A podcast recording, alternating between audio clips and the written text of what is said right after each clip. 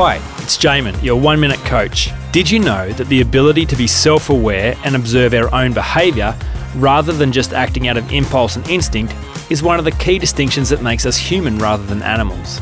So often people operate with such limited self awareness. They go on doing what they've always done without ever stopping to review, understand, and evaluate the path that they are on. Mindfulness may sound like a weird new age term, but it is simply the exercise of observing your own thoughts and emotions. It's an incredibly useful practice, as the act of separating yourself from your own thinking and feelings means that you are then able to choose what to do with these very thoughts and emotions rather than living as a slave to whatever they throw your way. Why don't you take a moment to stop and observe your own life today You'll be amazed at how simple, powerful, and useful self awareness really is. For more information, go to oneminutecoach.com.au.